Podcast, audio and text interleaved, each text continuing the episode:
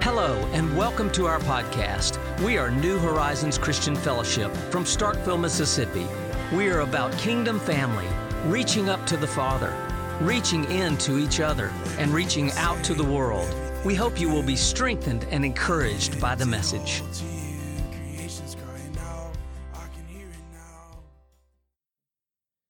I have a really difficult time with Mike. I get really paranoid when I have a microphone on. I was telling Pete back there that I would not participate in worship today. Just and now in the bathroom and Chuck was there. I was like, oh my gosh, what if the microphone's on? So that's why it never works. Even at my home church, I just well, I think that they might turn me off for a reason. But uh, at any rate, uh, it's always so good uh, to re- return home to New Horizons. Um, still, my favorite thing about this church is coming home and not knowing anyone here. um, and, I, and I mean that. I mean that, you know, by that, um, the joy to see a church grow is to come home and be like, well, I know that person, but I don't know this side of the church or that side of. The, I really don't know that. Well, yes, I do. So, some of you I know, but um, to see the church running towards uh, towards Christ and what His will is for your life, that is a it's such a joy for me to come home and see that and to remember all the fond memories that I had um, and all the people and all the hugs and um, laughter. Um, but April and I are doing well. April's not here today. Uh, she had to work on Friday, so you know, someone has to pay the bills at the house. So I sent her back home to work. Um, so if this is being recorded, thank you. Um, she just ran the New York City Marathon, and uh, I pressed my clothes today. So we're all really doing great things. Uh, but in all seriousness, uh, you know, please remember us in your prayers. Uh, I, uh, by God's grace, I just got called to serve as the children's pastor uh, at our church in Lucedale, First Baptist Church in Lucedale. we're very excited. It's a new ministry. So we're starting from the ground up. So we're, we could, uh, we covet your prayers, and we hope that you'll pray for us. Um, furthermore, as, as uh, Johnny said, I'm almost done with seminary. I've been pursuing my MDiv since 2017 at New Orleans Baptist Theological Seminary. Uh, it's been such an awesome time uh, studying uh, God's Word for all the richness that um, it does contain. Um, and as always, every time I get up here, this is the third time I've, I've preached here, I like to honor people. And uh, my good friend C, he just keeps showing up. I mean, he keeps showing up every time I preach. I text him at 10:30, and he's like, "I was asleep, but I'm here." And I just want to, I'm sorry for calling you out every time, but uh, if you're here and you're new and you're visiting, uh, plug in because things like that happen. Um, you get to meet people. You get to, I mean, I can look at all the people that I've fellowshipped with, and I could uh, really talk about that for all afternoon. Um, so if you're here and you're visiting and you've been coming a couple times, even though I'm not here, uh, I would just encourage you to dig in because uh, that's where you really get to experience um, a lot of the greatness and the goodness of the Lord. But even though we prayed, I would, I would love to pray again, uh, so join me. Uh, Father, thank you so much uh, for today. thank you that you brought us here. Thank you that you've given us your word. Um, and thank you for this country, Lord, where we can sit here um, in safety and comfort and to seek you and to worship you. Uh, even when things don't go right, Lord, we can worship you. And I just pray, Lord, that you would use me uh, for your, your glory and your will and not mine, and that your words would trump mine, um, and that your glory would far surpass any good thing that I do today uh, Lord. So we just open our hearts and our eyes and our ears to what you might have to say. In your name we pray. Amen. That looks great. so, side note, they do not teach you how to format PowerPoints in seminary. And every time I've preached, it has not worked. So I'm just, I'm so excited that it looks like that. I know you might be thinking, why did he even say that? But, oh, that's great. Thank you, Trace. Um, so today in 2 Samuel, uh, and you might ask, Second Samuel, what's that? You know, is that a book in the Bible? Yes, it is. Um, you know, I'm not sure uh, before I, I felt this message laid on my heart that I knew why God would have me study 2 Samuel. I, of course, it's in the Bible, it's in the Old Testament, it's valuable, it's God's word to us. Uh, but I had to bridge the gap in my study of why 2 Samuel is important. So I hope to do that for you as well. So you can take that the entire Bible is about Christ, and I think we all know that. Um, and as Steven Lawson eloquently, state, eloquently stated, the Old Testament tells us that he's coming, and the Gospels tell us that he's here, and the Acts proclaim him, the epistles explain him, and then Revelation tells us he's coming again. So you have to understand that the Old Testament is so large, in my opinion, because such a large redemption took a lot of time to bring to, bring to pass. A lot had to happen from Genesis 3 you know, in children's ministry, sometimes people ask, or kids ask, like the most profound questions. And they're like, why, why is the Bible so long? Why couldn't Jesus come in Genesis 4? Why couldn't it be Genesis 1, 2, and 3 and Matthew 1? And you're like, wow, seminary really does not, really does not help you with that.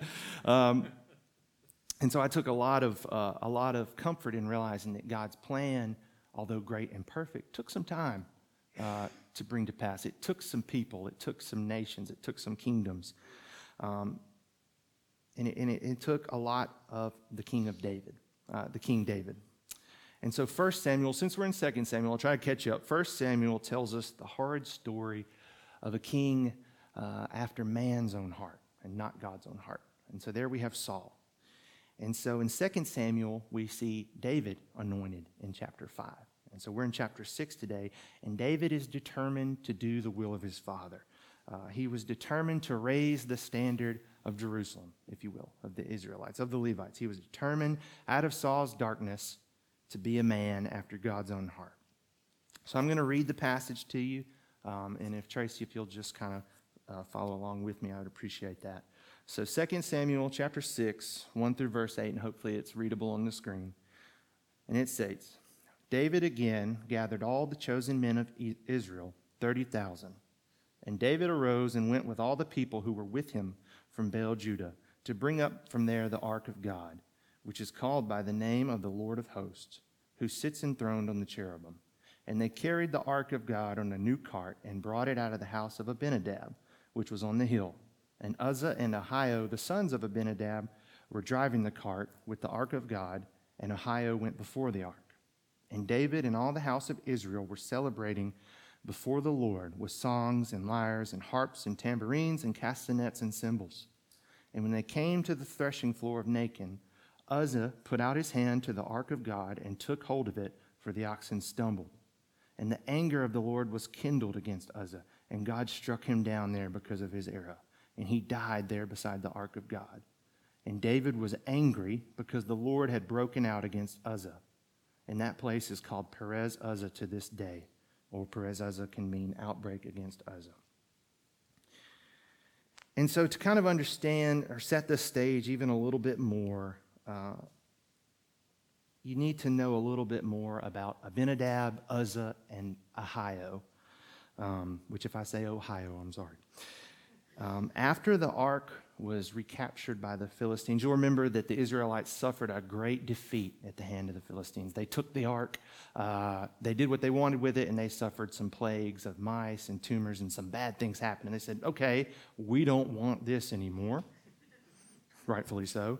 And so the, they got it back from the Israelites, and they left it at the house of Abinadab. I don't know why. I don't know what Abinadab had to do with that, but they just left it there for 20 plus years. And the Philistines were the one, if you, if you see in the verse, it was on a new cart. The Philistines were the ones um, who put it on a cart. Remember in Numbers, uh, in Exodus, and Deuteronomy, there's a very clear way that the ark was supposed to be carried with the poles through the rings on the shoulders of the men. Well, they were not given the law of God, and God allowed them to carry it in a different way. Um, but here you have Uzzah and Ahio enter in the story. Uh, now, these boys would have been born many years after the ark had been placed in their home. And so it's important to kind of start to grasp all this because you you want to think, well, how could Uzzah and Ahio, and specifically Uzzah, make such an incredible mistake? So they were there, uh, they were used to it. It was, if you will, I don't know, I used to play guitar here, and I routinely uh, bumped my head on these light bulbs. Is it because I'm tall? Yes, probably. But I was used to it being there, and I just didn't even see it anymore. So Uzzah and Ohio, with the great presence and glorious ark of the Lord, they were used to it. They lacked reverence for it. Um, and, they, and, you know, they used that as an excuse. Uh, they didn't see the sacred association or the former history of all of Israel in that ark. Uh, they were blinded by the routine presence of the ark. Um, now, taking it back to New Orleans, if you will, uh, where I am in seminary, it's a great place. It's uh, a crazy place. Uh, it, uh, the seminary is located in a very uh, interesting part of town where a lot of ministry is uh, available to be done. But everyone is a Saints fan. And I, I literally mean everyone. You know, at, they wear Saints jerseys on game days to chapel, and I'm just too much for me. You know, I'm not against the Saints, I'm not for the Saints. Um, but I'm sure a few of us remember last year the whole no call situation. Okay?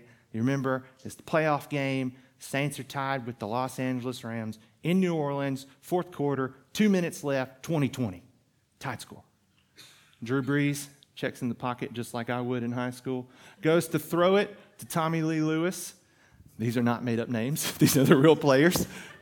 And then um, Mick or Nick Robey-Coleman absolutely obliterates the guy. As I mean, I'm sure some of you have seen it. Just ball goes here, he goes there. There are a thousand referees around. No call, right? No call. And instantly insanity ensues. The, you know, Sean Payton is going crazy. The refs are going crazy. New Orleans thinks it's the apocalypse. This is the end of the world. But, uh, and there's still a, and and to my surprise, I didn't know, uh, since April is an attorney, she told me a local attorney sued the NFL over the call. sued them.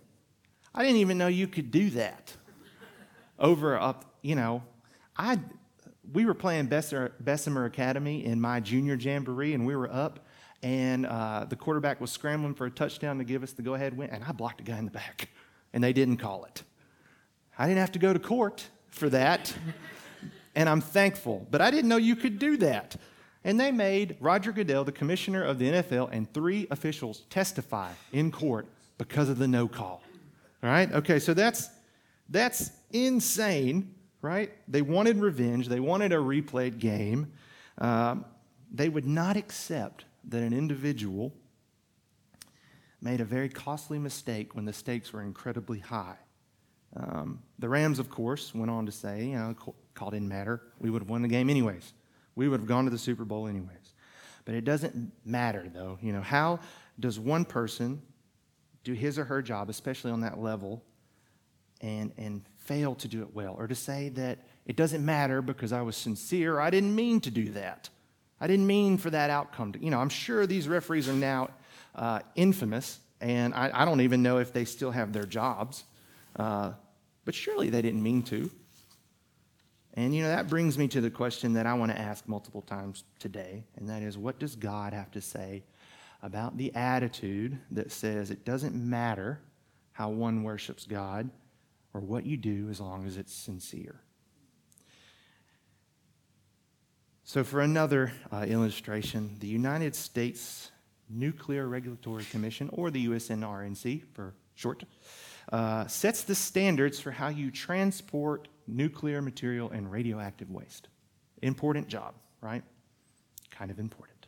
Uh, you know, there are three, I looked it up online, there are three specific guidebooks for transporting radioactive waste. Again, that comforts me because, you know, I don't want Homer Simpson to drive by my neighborhood and just accidentally spill a bunch of radioactive waste in my yard. And, you know, ruin my finely combed yard, or actually, you know, I might even get sick. I'd be pretty upset about that, right? I would be pretty upset. Um, and you see in verse 3 and 4, which I'll read to get you again real quick, and they carried the ark of God on a new cart and brought it out of the house of Abinadab, which was on the hill, in Uzzah and Ahio. The sons of Abinadab were driving the new cart. with the ark of God, and Ahio went before the ark. And so I tried to explain it um, decently well that in this situation, half obedience is actually full on disobedience. You know, in this situation, Uzzah is carrying the cart with Ohio on a new cart, right? They assume that a thing of such high standards should not be uh, placed, not they as in Uzzah and Ohio, the Israelites. It shouldn't be placed on a cart that's carried, that's used to carry around whatever. But Uzzah in Ohio, um, did not do that. They failed to comply with the guidelines. And it, it raises a point that sincerity doesn't always equate to correctly, and that our way is not the best way. Um, but it brings back to the main question you know, what, what does God have to say about worship uh, so long as it's sincere?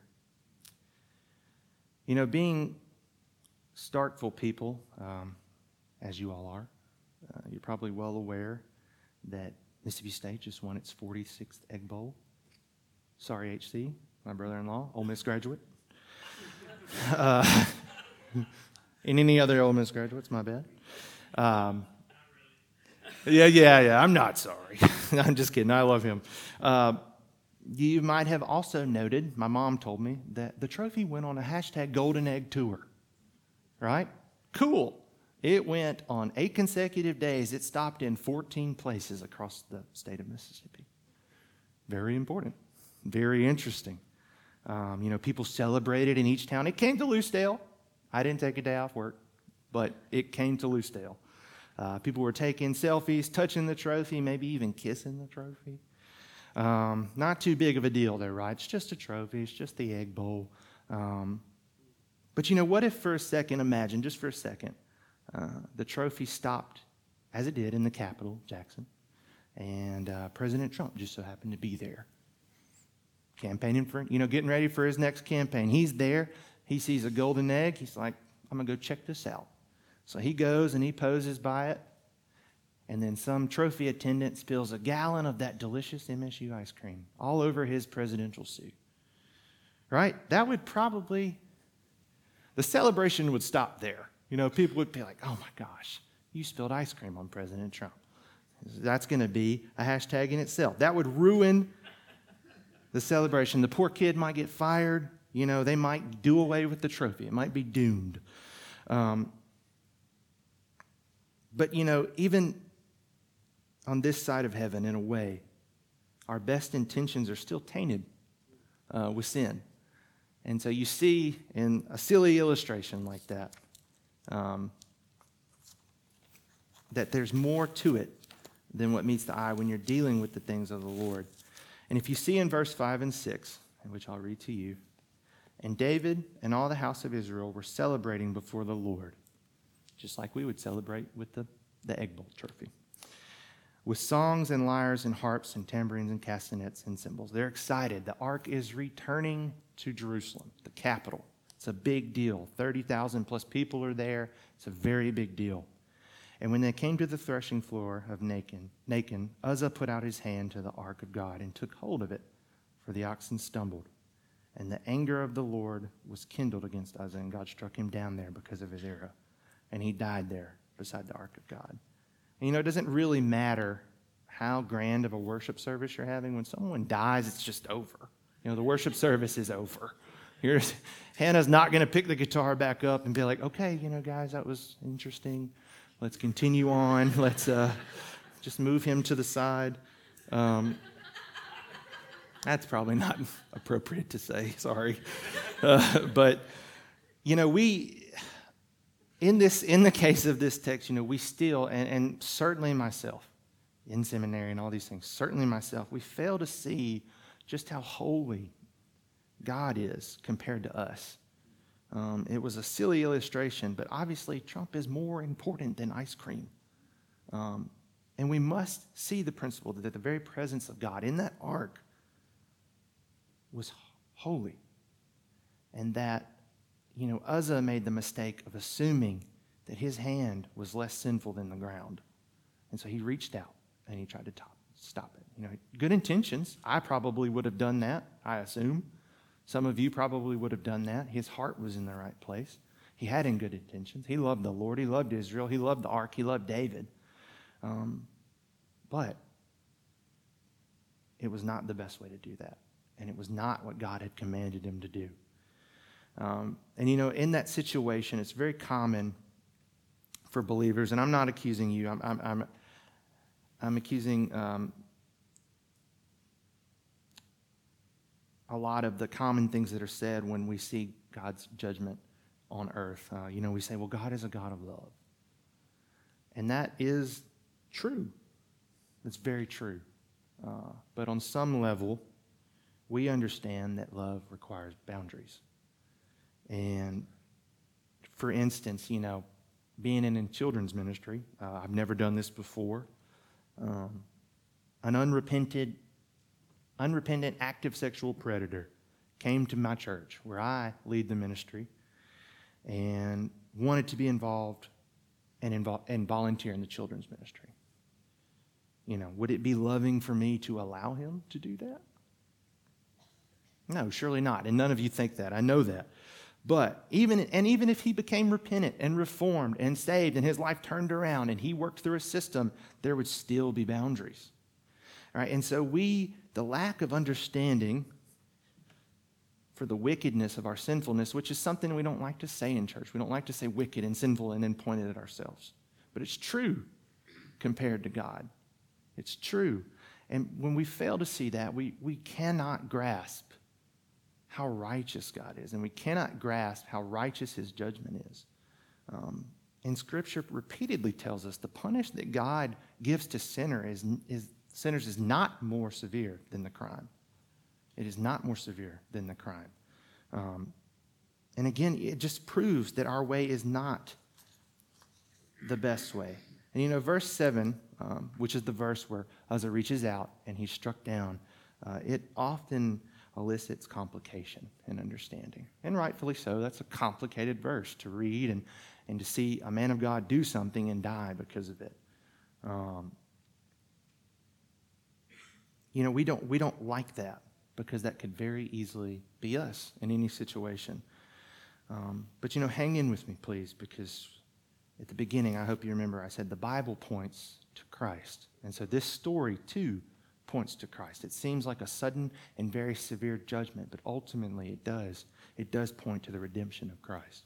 Um, you know, before I left here, before I left Starkville, I now live in Lucedale. I think I said that. Um, I worked for a medical sales company, and I worked in the OR every day, um, a lot, uh, with orthopedic um, surgeons. And so I sold implants, devices, um, equipment everything, uh, bloodborne, you know, and, you know, everything. Um, and so sometimes in surgery, uh, the surgeon would ask for a recommendation on the technical part of the product installation, if that makes sense. He might say, if I'm drilling at this angle on the knee, is that the right angle or should I deviate 15 degrees? And that's where I met C, by the way. We, we worked in the same field, and uh, I would need to know what I was talking about for the sake of the patient. I wouldn't just need to be like, yeah, you know, just shoot for the gap. it will be okay. Or if someone would be like, does that look okay? I've seen better. You know, you that's gracious is the Lord because I never was in a situation where that was actually the outcome. Um, but say it was, say it was, say I said something, patient suffered. Uh, they had a, a, a negative outcome, right? They find out about it, they find out that maybe something was implanted incorrectly. Who are they going to hold accountable? Now, even though my name is on the chart and they could go and find it, it's technically, from a legal standpoint, not my fault right? Even if the surgeon asked me, it would be the surgeon's fault. Because in the operating room, the surgeon is the top. And everything and everyone is under his or her control in that moment. It's very important that you understand that. surgeon is in control, not me. I'm retired from that business now. Uh, but ultimately, that would be the case. The patient would, you know, maybe sue the surgeon or, or come back to the surgeon, I want a revision. Uh, they wouldn't come find me and be like, hey, I don't like what you did in there. And so in verse 8, you see a very interesting thing. And it says, And David was angry because the Lord had broken out against Uzzah. Well, David is mad. Why is David mad? He didn't die. Well, but he's responsible. And he is the leader. And he is the leader of God's people, not Uzzah. And David's name is mentioned far more times in that passage, verses uh, 1 through 8, than Uzzah. God chose him to lead, not Uzzah. But they both sinned. David allowed the cart to be carried the way it was, which is without excuse because he would have been a chosen person of God, which means he would have known the law very well. Um, he would have known the law personally and intimately. It would have been implanted on his heart. You know, God held David accountable. God held Uzzah accountable. God holds me accountable. And God holds you accountable. But thankfully, God also held his son, Christ Jesus, accountable for us. You know, in big, biblical terms, faith is believing God's promises. And this is the second time I've preached today. I don't know if you guys know this. I met with the elders of the church, and I, I guess I preached it then. I didn't even mean to. And Johnny was like, "How are you doing?" I was like, "Man, let me tell you about this sermon." And I just laid it on him. Uh, but in biblical terms, faith is believing God's promises, not just His word, not just what the word says. That too, yes, but His promises. And just like um, William's shirt, I don't know if you saw it today, it said, his pro- it said yes and amen. And it points to all his promises are yes and amen. But his promise is that, just as we see in Philippians 1, chapter, uh, verse 6, is that well, he will bring to completion his good purposes for the whole creation. And that's what the Bible is about. You know, Christ has made it possible. And if you believe that God is utterly committed to bringing everything, including your life and including my life, to the fulfillment of his good purpose, well, that changes everything. And you may be thinking, well, what does that have to do with Uzzah? Or what does that have to do with David? And it's just as God's love and judgment can be perfectly intertwined, so too is his promises and his purposes for us. Those are inseparable. His heavenly standards are far beyond ours. And his standards don't correspond to our standards, but our standards correspond to his. And that is precisely where David, David and Uzzah failed that day.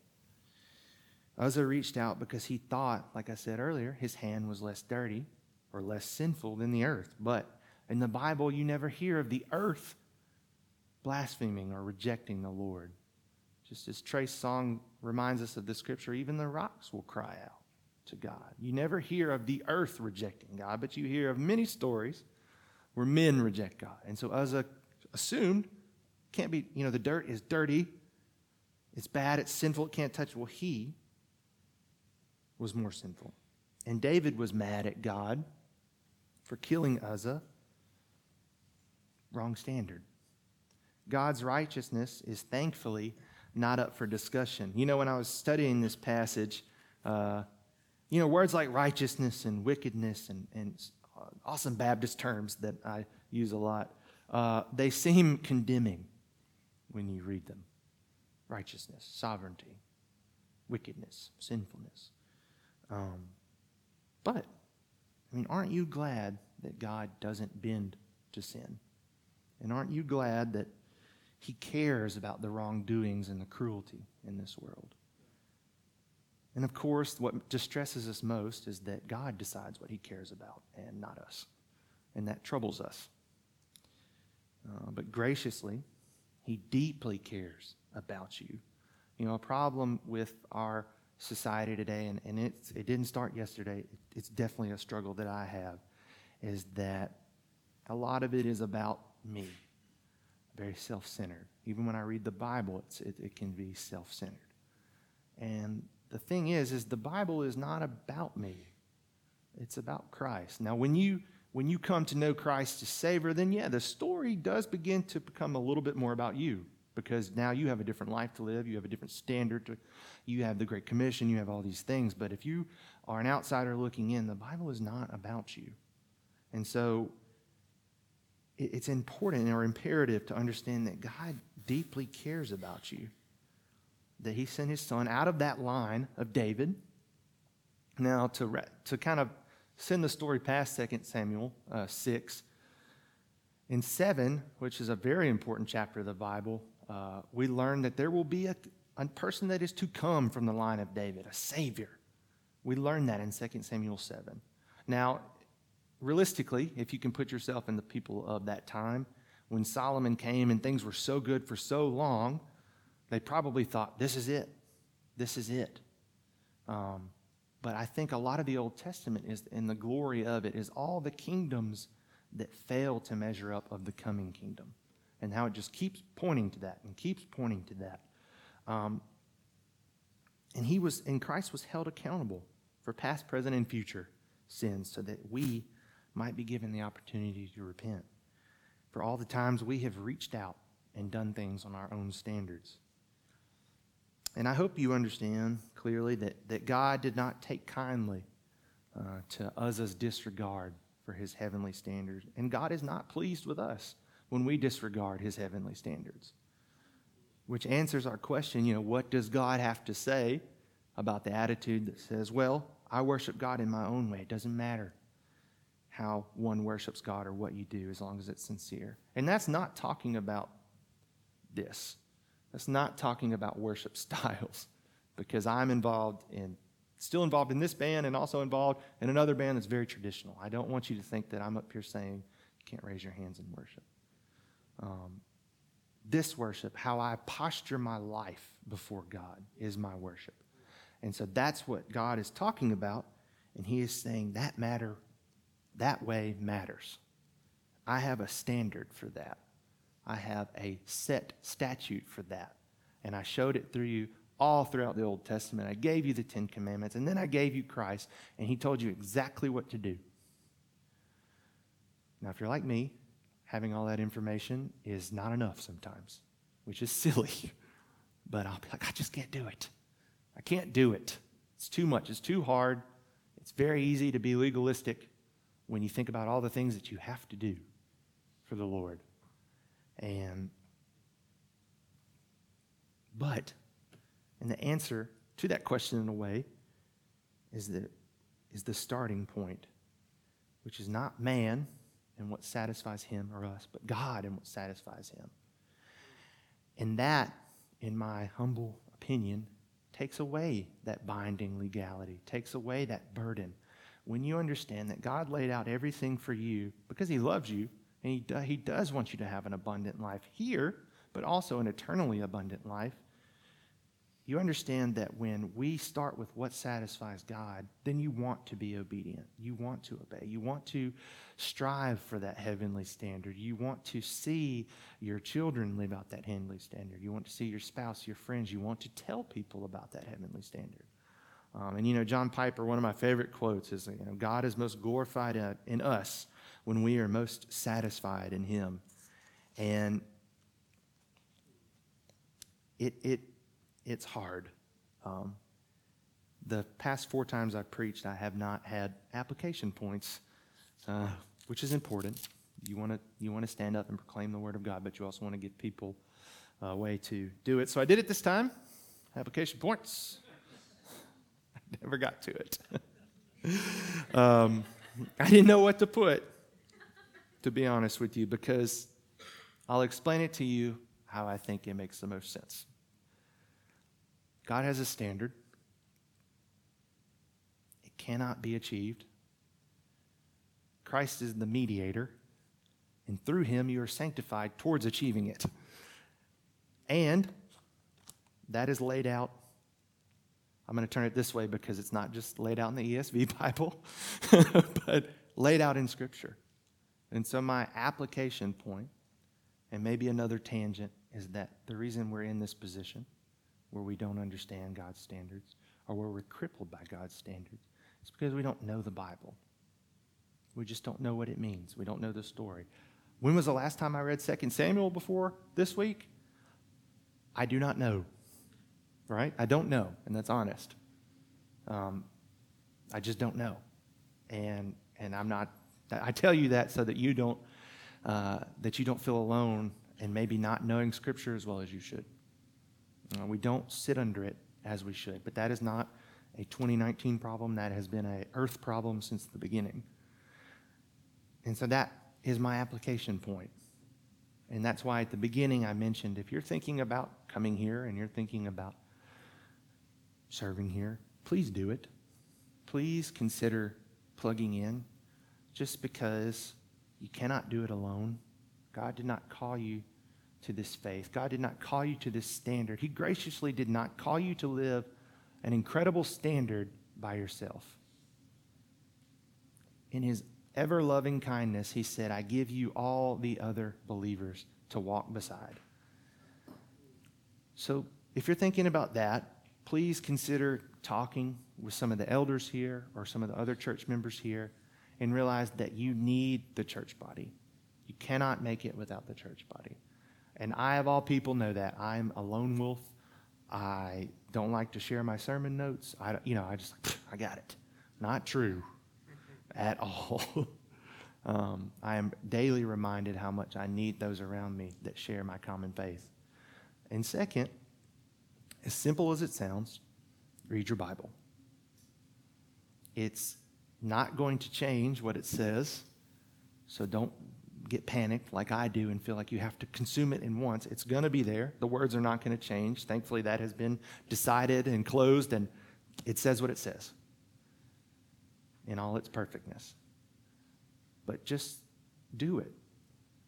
And again, I know those application points are maybe silly or too simple, but I think it, it's, it's incredibly serious that you realize that the church needs you and you need the church and the Word of God is alive and that it is there for you and that God is gracious to give it to us.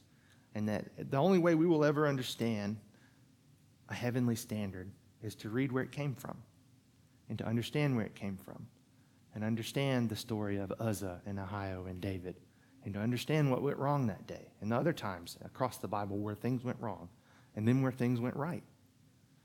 Um, I'm trying to avoid just being like, that's it. but, um, but in, in, in all seriousness, um, if none of that makes sense to you, it may be my fault, but it may also be because you don't know about Christ and you don't know about the salvation that He has made real for you on the cross.